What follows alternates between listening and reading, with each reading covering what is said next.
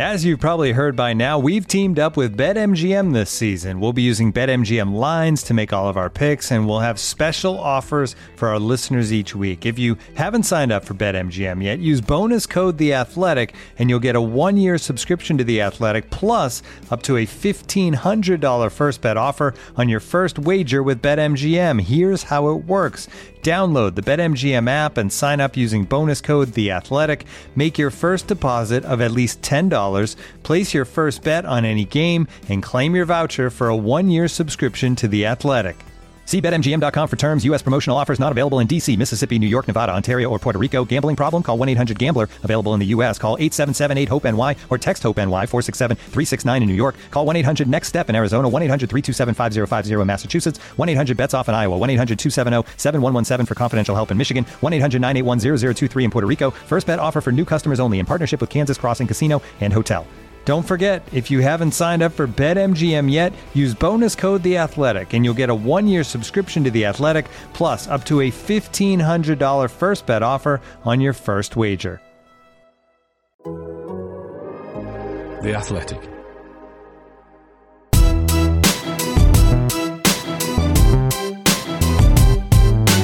It's Straight Outta Cobham, the show about Chelsea F C from The Athletic. On this episode, a game to forget but a finish to remember at Selhurst Park. Ziyech proves his worth, but it's another difficult outing for Lukaku. We preview the return of the Champions League to Stamford Bridge and round up the rest of the Chelsea news. Available for free wherever you get your podcasts and ad-free on The Athletic. This is Straight Outta Cobham. Here we go again then, another week in the life of Chelsea Football Club. Hope you're well, listener. It's me, Matt Davis-Adams, joined today by The Athletic's Liam Toomey. Turns out it wasn't just Simon jet-lagged from Abu Dhabi. Hello. No, I think everybody was, weren't they? Uh, also with us, fresh off his triumph in the InterTotally quiz on the Totally Football Show, uh, which you'll be able to hear later today, it's Dom Fyfe. I've just kind of spoiled it for you, spoiled the result for the listener there, Dom, but I was just so pleased for you because it was it was not just a win, it was an absolute whooping. You get all the credit, Matt, for, for putting me through the, my paces on a Thursday quiz, um, usually losing to Sam. So thank you so much. Yeah, no, backing in the next round as well, until you and I, you know, should we come yeah. head to head, in which case it's it's war. Well, you've got to get rid of Michael Cox to do that, though, haven't you? Let's be mm, honest. Yeah, yeah, that's what everybody's looking at. Uh, you can listen to that, by the way. It'll be out later today, and do uh, do check out how Dom and I get on in the quiz. Won't take you very long to see how I get on. Uh, right, first up today, we're going to reflect on Chelsea's late show at the Palace. Alonso.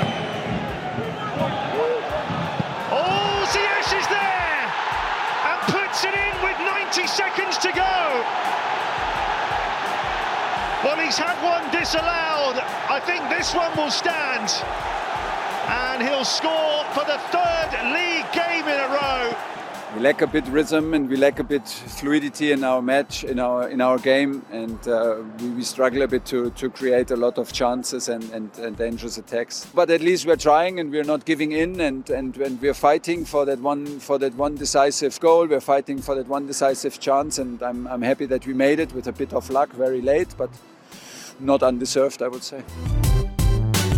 Crystal Palace nil, Chelsea one then. The Blues pinching the points in a truly dreadful game of football, courtesy of Hakim Ziyech's last-minute winner. Both Liam and Dom were on hand for The Athletic. Um, Liam, am I right, first of all, to describe it as a truly dreadful game of football, or, or am I slightly uh, over-egging the pudding? No, it was it was pretty bad.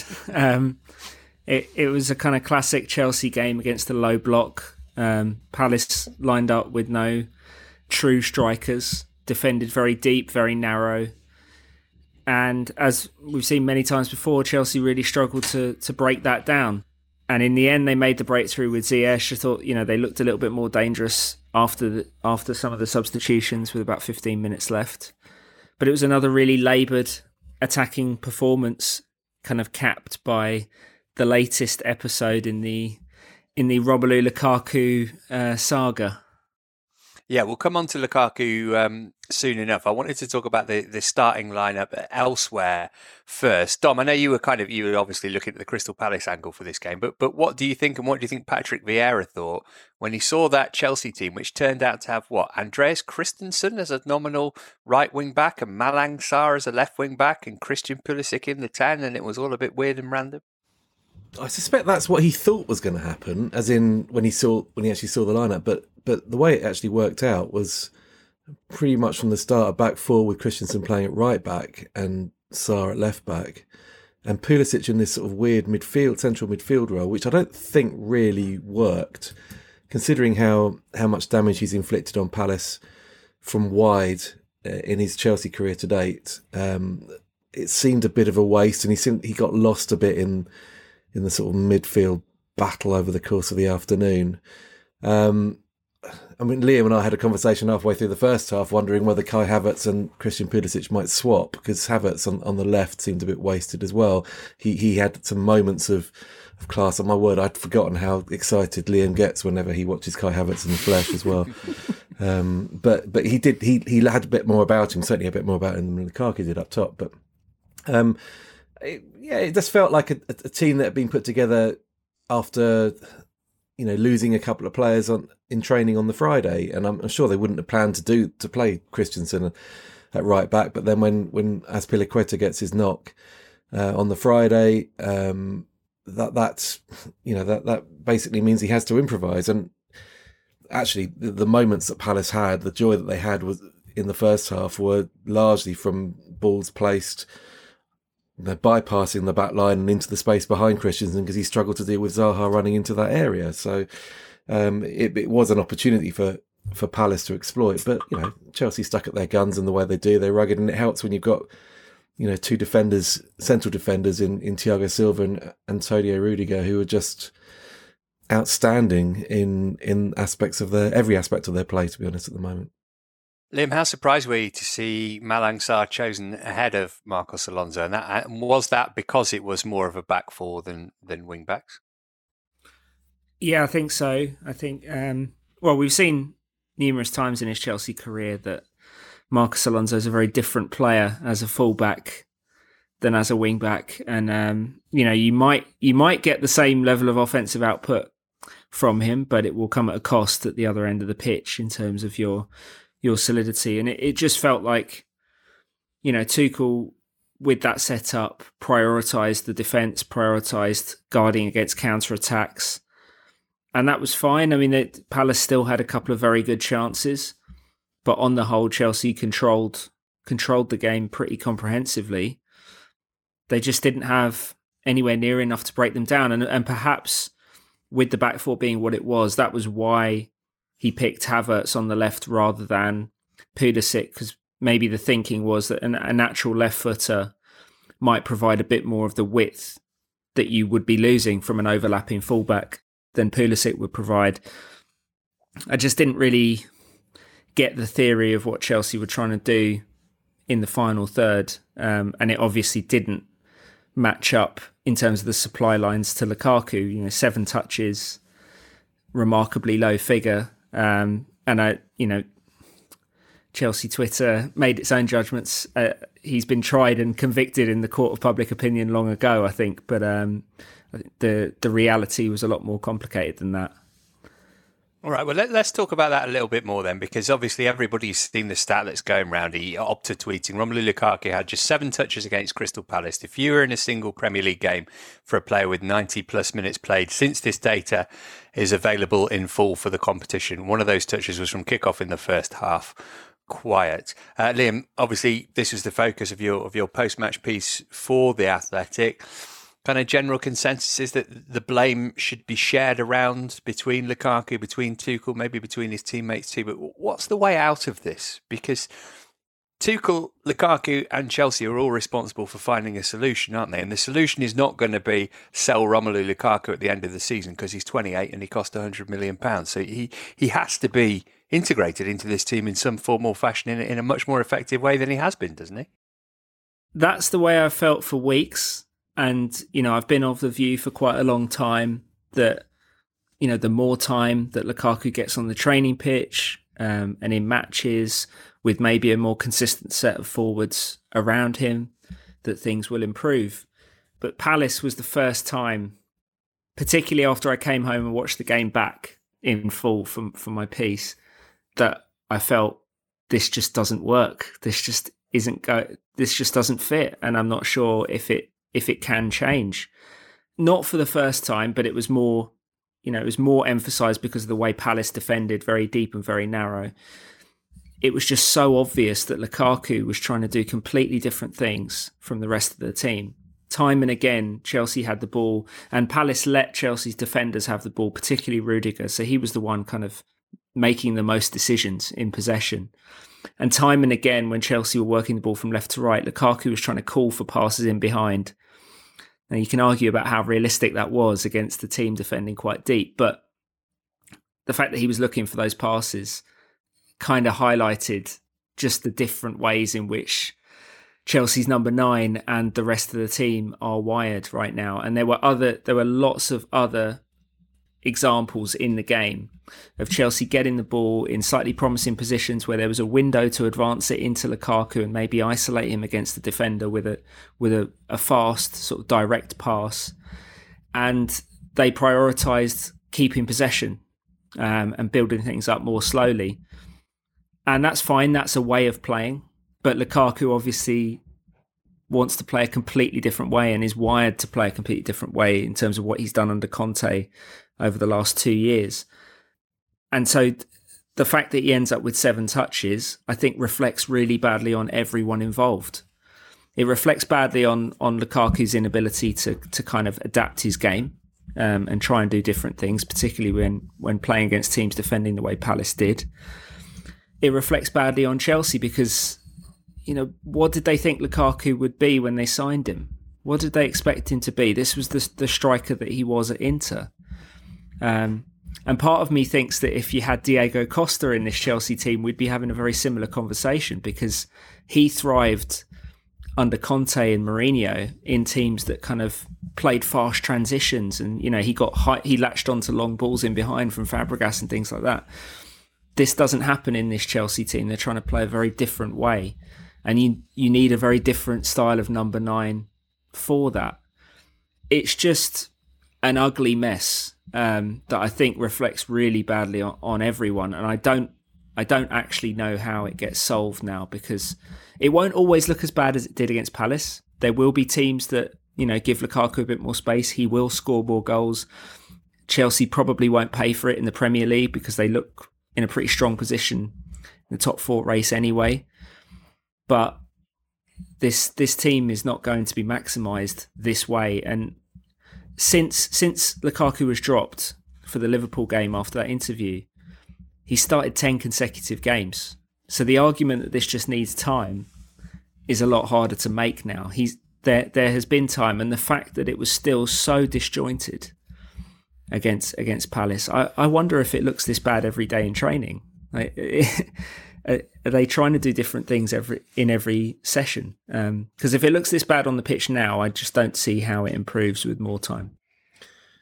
I take everything that Liam said there. He's, he's spot on. But there are a couple of things. I mean, I mean, Liam makes a point in his piece that maybe it's not what you want from a one hundred million pound player, but but Lukaku does, does have a role to play in the winning goal. He attracts two defenders towards him and allows Ziyech more space at the back post to convert the, the decisive goal in the game. Um, there was a, a moment in that match where, where a pass was played forward for Lukaku, the type of pass that he relishes.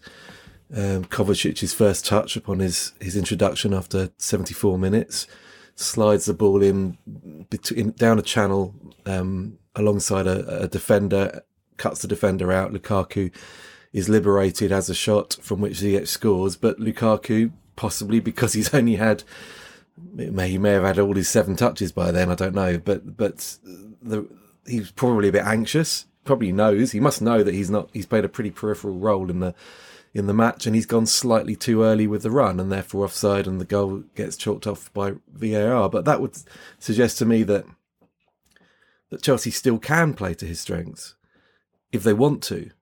any of those midfielders look up and and play those balls down the channels.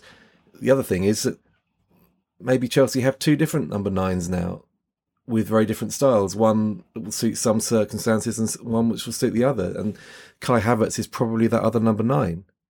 Uh, maybe he will, I mean, do, he recaps some of his better moments from last season. Maybe he, he could operate in that role and, and Lukaku could come in when, when maybe the, they're up against a defence that isn't quite so compact or isn't quite so narrow. I, I don't know. Maybe maybe maybe a, a squad should have two different types of forwards like that. But the problem with that, of course, is that you spent one hundred million pounds on one of them. Um, and therefore, you the, the fee alone demands that that player... I want to say pulls up some trees, but the one next to me looks as if it might fall down at any moment. So, um, but I, I mean, you, you need a, a well-rounded squad. You need different types of options. They probably have got different types of options. One of them isn't firing particularly. You could argue that both of them actually aren't firing, you know, brilliantly at the moment. But better to have options than not. If you want to play this kind of high possession, pin the other team back, control the ball in their half as much as possible, and build up slowly, this kind of style of football, then, yeah, Havertz is much more suited to being the number nine because you need someone who can basically be a false nine, and not a false nine as in never touching the ball, a false nine as in dropping short, pulling players out of position, um, acting as basically a number ten as well as a number nine. Lukaku's never been that guy. You know, it, if it feels like in order to unlock what he does best, yeah, there might be sort of isolated passes like the one that Kovacic played that can set him free a little bit more. But in order to in order to get the best out of him, Chelsea might actually have to sort of drop ten and fifteen yards, let the other team come out a little bit, then win the ball and try and hit them early. But it just doesn't seem like that's that's completely um, incompatible with the way Tuchel has built this team. He's built this team to dominate in the opposition half and to... and to control games with possession and limit limit opposition chances to move up the pitch as, as much as possible. So you you are denying, and this is not just the case with Lukaku, it's it's also part of the reason Werner struggled, because he hasn't had that kind of space to run into either. Um, so at some stage you have to question the sort of grand picture of recruitment here and team building. Why why do Liverpool sign Diogo Jota and Luis Diaz and they just come in and immediately look brilliant? It's not just because... Yeah, they're obviously talented players, but Chelsea have signed talented players, players who've looked great in other teams, and I'm pretty confident if they left tomorrow would look very good in other teams. It's because Liverpool get the grand picture right in terms of signing players that fit into what they want to do, and they don't ask them to do anything they're not good at. Um, and it, it feels like it feels like Chelsea have signed a one hundred million pound striker who succeeded a certain way for a decade, and are now asking him to do something completely different and to be a, a, a different type of player. And it doesn't make a lot of sense. It doesn't make a lot of sense when you if, you, if you're considering his forte to be counter-attacking and Timo Werner's to be counter-attacking, and the vast majority of games Chelsea will play in the Premier League won't be counter-attacking performances. They will dominate the ball against virtually all the teams in the division other than the other members of the elite. On the Liverpool thing, I think we should just... just chill out a bit on that. He's had a good start, but Minamino was meant to be the world beater, and he hasn't hardly he's hardly pulled up any tree. I've done it again. It's going to happen now. just just for the audience, there is a tree right next to where I'm recording this, and it is yeah buckling teetering. slightly, teetering. Yes, yes. Um, but yeah, I mean, it's it, that that to me, if if if they've genuinely thought, well, Lukaku's strength is counter-attacking, let's bring him in, because he'll add a new dimension to the game, and when Chelsea just won't be counter-attacking against most teams in the division, that does seem a bit of a bit foolhardy, to be honest. Liam, before we move on from Lukaku, is he kind of thinking, well, I'm not getting on with Thomas Tuchel, but this is Chelsea, there'll be another coach along shortly, and I'm on a long contract, so I'll probably outlast this guy? Or is there a, a desire on his part, do you think, to, to try and fit into what Tuchel's doing? Because he's, you know, we mentioned, and it's at the top of your piece, the, the latest cryptic social media post. Is he being that forceful with his teammates and, and with his bosses about what he wants from the team in a way that you would think that a striker of, of his calibre and his profile would be able to come into a club like Chelsea and say to players, look, this is where I want you to put the ball for me. This is how you're going to get the best out of me. Well, look, we have we we have no evidence to suggest he's he's hoping to outlast Tuchel, um, and if he is, all the signs are that's not a very smart strategy because Tuchel has the club's backing right now. He's in a very strong position after the Champions League win, even though they've fallen out of title contention this season. All the indications are he will be given at least another summer um, to kind of get Chelsea in position to genuinely challenge Manchester City and Liverpool. Um, and I also didn't see anything from Lukaku's body language against Palace that suggested he's throwing a strop. You know, that you, I think you get quite a lot of emotion that creeps into the way fans look at these things, and it's all coloured by that interview. It all starts from, that's the original sin of all of this, and, and, and everyone's looking at it through that prism forever. But I didn't see Lukaku looking like Brazilian Ronaldo in the two thousand six World Cup, where he's just standing like a bollard in the middle of the pitch, looking, you know, immobile, looking for the ball to feet all the time. He was moving. He was trying to spin into spaces and make runs.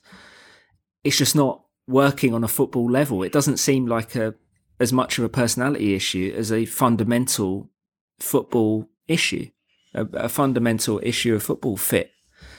Um, and so the question becomes, can Lukaku adapt? Can Chelsea adapt? Can they meet in the middle somewhere? Uh, and I, you know, I've always thought in theory it's possible, but after Palace, I'm just less optimistic than ever that it will actually happen in practice. Uh, let's finish our chat on this game on, on a positive, not for you, Dom, but for uh, for our listeners at least. Hakim Ziyech scored the winner in the last minute of the game. Three and three in the Premier League for him now. Is he in the form of his Chelsea career, and is he the, the first choice of that front three at the moment? I would say so. I, it's, it's funny, actually, because, again, Lee and I were chatting during the game and, and we were talking about the Palace left-back, Tariq Mitchell, um, at one point. And Liam did put the mockers on him at one stage, and he made one of his few mistakes um, in the in, in the immediacy of, of, our, of our conversation. But I thought Mitchell was one of Palace's best performers, and yet Ziyech was outstanding on the right flank for, for Chelsea. And he showed he showed... good adaptability. I think he was pretty much playing as a right wing back by the end, in, in this after the switch in in formation following the substitutions. Um, he he's got he's he's obviously he's in, he's confident at the moment. He's playing he's playing with a belief again, which is probably stems from regular involvement and this little flurry of goals that he's had. But I thought, yeah, he he, he was highlighted on, on the, the highlights programmes as well. I think his delivery was good. Um, he was tenacious. He, he obviously the finish is, is fantastic for the for the winning goal. And yeah, he probably is the, the one member of that Chelsea front line that, that currently is playing at, at the top of their game. Well, certainly uh, he would argue that the best football he's played for Chelsea. I'm sure he played well well at Ajax previously. But he, he's a menace. He's a menace, and uh, yeah, you'd imagine that he would be, you know, fitness permitting, he would definitely start the, the League Cup final at the weekend because uh, he is the one that's providing all the bite at the moment. A League Cup final to come. Uh, we'll look at the Champions League next, but that result leaves Chelsea third in the Premier League, and they are eight points clear of fifth place West Ham. Uh, with a game in hand. So that's something to look forward to when Chelsea play their next Premier League game, which I think is sometime around the end of May. Uh, OK, next up, we'll look ahead to the return of the Champions League. This episode is brought to you by Michelob Ultra, the official beer sponsor of the N B A. Want to get closer to the game than ever before?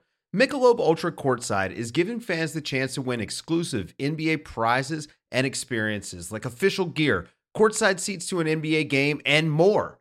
Head over to MichelobUltra.com slash courtside to learn more. Looking for an assist with your credit card but can't get a hold of anyone? Luckily, with twenty-four seven U S-based live customer service from Discover, everyone has the option to talk to a real person anytime, day or night. Yep, you heard that right. You can talk to a real human in customer service at any time. Sounds like a real game changer if you ask us. Make the right call and get the service you deserve with Discover. Limitations apply. See terms at discover.com slash credit card. Now, Chelsea welcome Lille to Stamford Bridge on Tuesday night. The Blues play the first leg of their Champions League last sixteen tie against the reigning French champions. Uh, Liam, we're talking before Thomas Tuchel addresses the media, but we're guessing that, that Mason Mount and Reece James will, will still be unavailable uh, for this game, but he'll be hoping to have Azpilicueta and maybe Hudson-Odoi back so he can reshuffle that defence and, and get kind of square pegs in square holes. Yeah, it looks like Tuchel will at least have the option to return to the back three um, and go and go to wing back. So we'll, it'll be interesting on a tactical level to see whether he wants to do that or whether he wants to give this back four a bit more of a run. Um, it is too soon for Mount. I mean, the, the League Cup final is kind of optimistic in terms of his recovery, he, as fast a healer as he is. Um, but the Lille games is, is absolutely too soon. Reece James, I just think they don't want to take too many chances with him. He's too important, particularly to the to the creation of this team. You know, e- even with Chelsea struggling a little bit, not looking in quite their free-flowing best, you would favour them to get past Lille regardless. They don't have to worry about away goals in this first leg, which is important. So, yeah, I think everything points to giving James as much time as possible to get healthy and then letting him get back to the kind of form that he was in in the autumn just before that ankle injury. People have been kind of throwing shade at, at Chelsea, Dom, in, in recent weeks, calling them a, a deluxe cup team. Does that work in their favour? You know, that they have got this such a good record under Thomas Tuchel in cup competitions. Does that mean that they're amongst the contenders to, to win the Champions League this time, do you think? Or are they are they too far away from that because of the issues at the top end of the pitch that we've been talking about? Well, they won it last year with similar kinds of issues. Similar kinds of issues. Um, as, as defending champions, of course, they're, they're very much in contention. Um, it would depend upon the... the draw, but I think, you know, on paper this is quite a kind draw to to get through to the quarterfinals. I mean, I, I think Lille will will pose some problems. They've got a on, on paper at least they've got a a talented squad and a, a creative squad, a lot of experience in there as well, um, and it's no mean feat for a, any team to to pip Paris Saint-Germain to the. To the Ligue one title, which as they did last year. Okay, they haven't followed that up with form to merit that that, that title defence so much this time round, but they, they will pose a threat. Um, but but yeah, Chelsea Chelsea definitely contenders. I mean, we'd have to see where the draw takes them in the in the next round if they get through this one. But you know, that's the nature of of cup competitions. But they will they will be they will have the belief, and they've won they've won every competition They've they've played since since the F A Cup final last season, and they they almost won that. So um, they will they will they will definitely be going into this two-legged tie, pepped in the belief that they and the conviction that they they can retain their title. Yes. Uh, Dom mentions Lille won the league last season. They're ninth at the moment. Drew nil-nil at home to Metz on Friday night. They've got a squad which has been put together purely for banter, as far as I can see. It's amazing. thirty-eight-year-old Jose Font, thirty-four-year-old Hatem Ben Arfa, thirty-six-year-old Burak Yilmaz, uh, but also the Man United loanee Angel Gomez, uh, Chelsea former Chelsea striker George Weah's son Timothy, and I note, Liam, Renato Sanchez, last seen at Stamford Bridge, passing to the Carabao sign, so a, a shot at redemption for him. Yeah, he's. I think he's looked a lot better at Lille. He seems to have very much got his career back on track and to the point where big European clubs are looking at him again. So, um, yeah, he'll be he'll be one of the guys I think that Chelsea will be most concerned about stopping. The other one, of course, that you know, I think Chelsea would have been quite pleased to see leave Lille in January was Sven Botman. Uh, it didn't happen in the end, but that, that that would have been nice for them. He's one of the most highly rated um, centre-backs in, in Europe right now. Uh, and so if there is going to be some sort of upset, you would think that that those players are going to be heavily involved for Lille. But this is a diminished squad to the one that won the Ligue one title last year. Um, and, and Chelsea, even struggling as they are in an attacking sense, should have enough to get past them relatively comfortably over two legs. Uh, Dom, we normally save our plugs till the end, but it's uh, apropos to do it now because your piece with Joe Cole about his uh, time at Lille is up on The Athletic now. Tell us a bit more about it, please. Um, well, it was a sort of recap with Joe because I, I went over to see him in Lille in the October time of twenty eleven, um, when he was a couple of months into his year-long loan from Liverpool, actually, um, after a very underwhelming first season on Merseyside after leaving Chelsea. And uh, you know, it was it, it was it was great to sort of get his thoughts on on that year, because I think it, it did. At the time, he felt it was sort of rejuvenating in terms of his career, revitalising it all after a very disappointing season, first season at Anfield. Looking back, it was probably a bit of an Indian summer on his career, even though he was only twenty-nine, thirty over the course of that season. I'm not sure he ever really hit the heights again after that. And when he went back, he, his his existence became slightly more nomadic, um, with, with stints at various different clubs and, and ending up in, in the States with Tampa Bay Rowdies.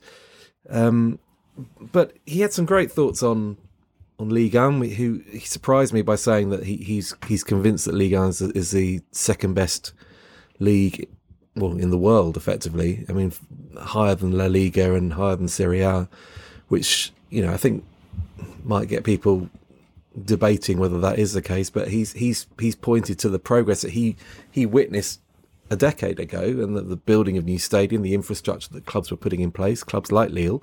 He didn't play at Lille's fifty thousand seater stadium that was being built that year. He played in a stadium that had a capacity of seventeen thousand as league champions, and yet their their training ground, which I visited at the time, was absolutely amazing. It was similar to, to Cobham in terms of the setup. Um, the stadium is, is is now top notch, and a number of other clubs in Ligue one had had. had done the same, from the biggest clubs in, in Lyon to the smallest in Valenciennes. So he just he was talking about the upgrade in the, the standard, really, uh, and how that's benefited French football domestically um, in the period since. Um, but he had some... I mean, I, I'd forgotten that that year... So this is in the title defence after Lille had won the, won the Ligue one for the first time in, I think, fifty, fifty-seven years or something daft. Um, they had... Eden Hazard, obviously, at nineteen twenty, playing out of his skin, winning the French League's Player of the Year every year. Um, sixteen assists, twenty-odd goals that season. They had Dimitri Payet as the other forward in that front three. They had um, Idrissa Gana Gueye in, in, in midfield. They had a young, a young Luca Digne playing at left-back. Um, they had so much quality in, in, that, in that setup. Um A really, really good team, and, and in the last year, really, before P S G established this strength and dominance in in French football, um, Carlo Ancelotti came in halfway through that season. Um, it, that was their opportunity to defend their title um, and and to sort of become one of the great teams in, in that club's history. Unfortunately, they finished third. They finished slightly off the pace, and it was an Olivier Giroud-inspired Montpellier that actually won the title that season, which is remarkable when you when you think that P S G had, had the backing of Qatar already at that stage. Yeah, really interesting club. They'll be at Stamford Bridge on Tuesday night. We will react to Chelsea versus Lille in the Champions League on Thursday's show.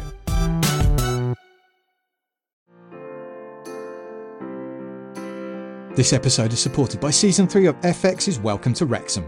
Celebrity owners Rob McElhenney and Ryan Reynolds' small-town Welsh football club has finally been promoted into League Two after fifteen seasons in the National League.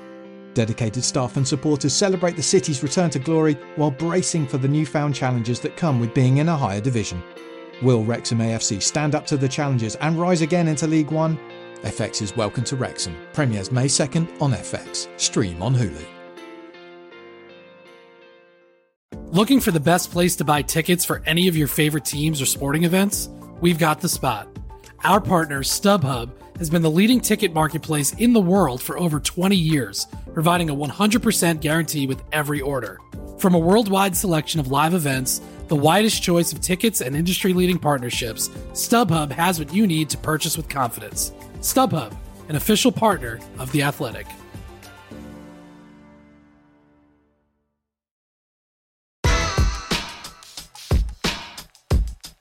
Uh, elsewhere in Chelsea news, Storm Eunice meant that the Blues' vital P L two game against Tottenham's under twenty-threes was postponed. Uh, in news relating to that squad, Simon reported on Friday that young defender Bashir Humphreys is close to agreeing a new contract. Uh, the under eighteens game against Reading also called off. A reminder, the F A Youth Cup quarter-final against Blackpool takes place at Stamford Bridge on Thursday of this week. That's the twenty-fourth of February. Uh, no game for the women's team. They're on international break. Jess Carter started for England in their goalless draw with Spain on Sunday in the Arnold Clark Cup. Fran Kirby came off the bench in that one. In the same competition, Jessie Fleming, part of the Canada side that beat Germany, she played in the one-all draw with England at the Riverside last week, in which Millie Bright starred. Uh, Sophie Ingle captained the Wales side that lost on penalties after a goalless draw against Belgium in the semi-final of the Pinatar Cup on Saturday. Alsu Abdulina played for Russia. They beat the Republic of Ireland in a friendly. Guro Reitens, Norway, went down two one to Italy in the Algarve Cup. The women's team back in action on Saturday. They face Leicester in the fifth round of the F A Cup. Uh, before we go then, Liam, other than your Romelu Lukaku piece, what else is on your agenda for this week, please? So I'm heading down to the Valley on Tuesday night. Um, I've not been there before, actually. That'll be quite fun. Uh, to watch Mason Burstow, the nineteen-year-old striker that Chelsea signed, the the big-name striker arrival in the January transfer window. Um, I want to get a closer look at him and just just see what he's like at League One level. And um, and then I'll just be preparing for the Cup final. Nice. You might get to see Juan Castillo as well. He's on loan at, at Charlton as well at the moment. Uh, what about you, Dom? What's on your, your to-do list for this week? Well, I'm hoping to be in attendance at the Lille game on Tuesday, um, and we are working on a an oral history piece uh, on the two thousand five League Cup final, Jose Mourinho's first trophy in English football, uh, a re- um, recap of uh, Liverpool-Chelsea ahead of Sunday's rematch. Yeah, really looking forward to that. Thursday's show will be previewing the League Cup final against Liverpool on Sunday. We'll also look back on that game against Lille too. Do join us for that if you can. Until then, from Liam, from Dom and from Lucy, many thanks for your company today. We'll catch up with you later in the week. Bye for now.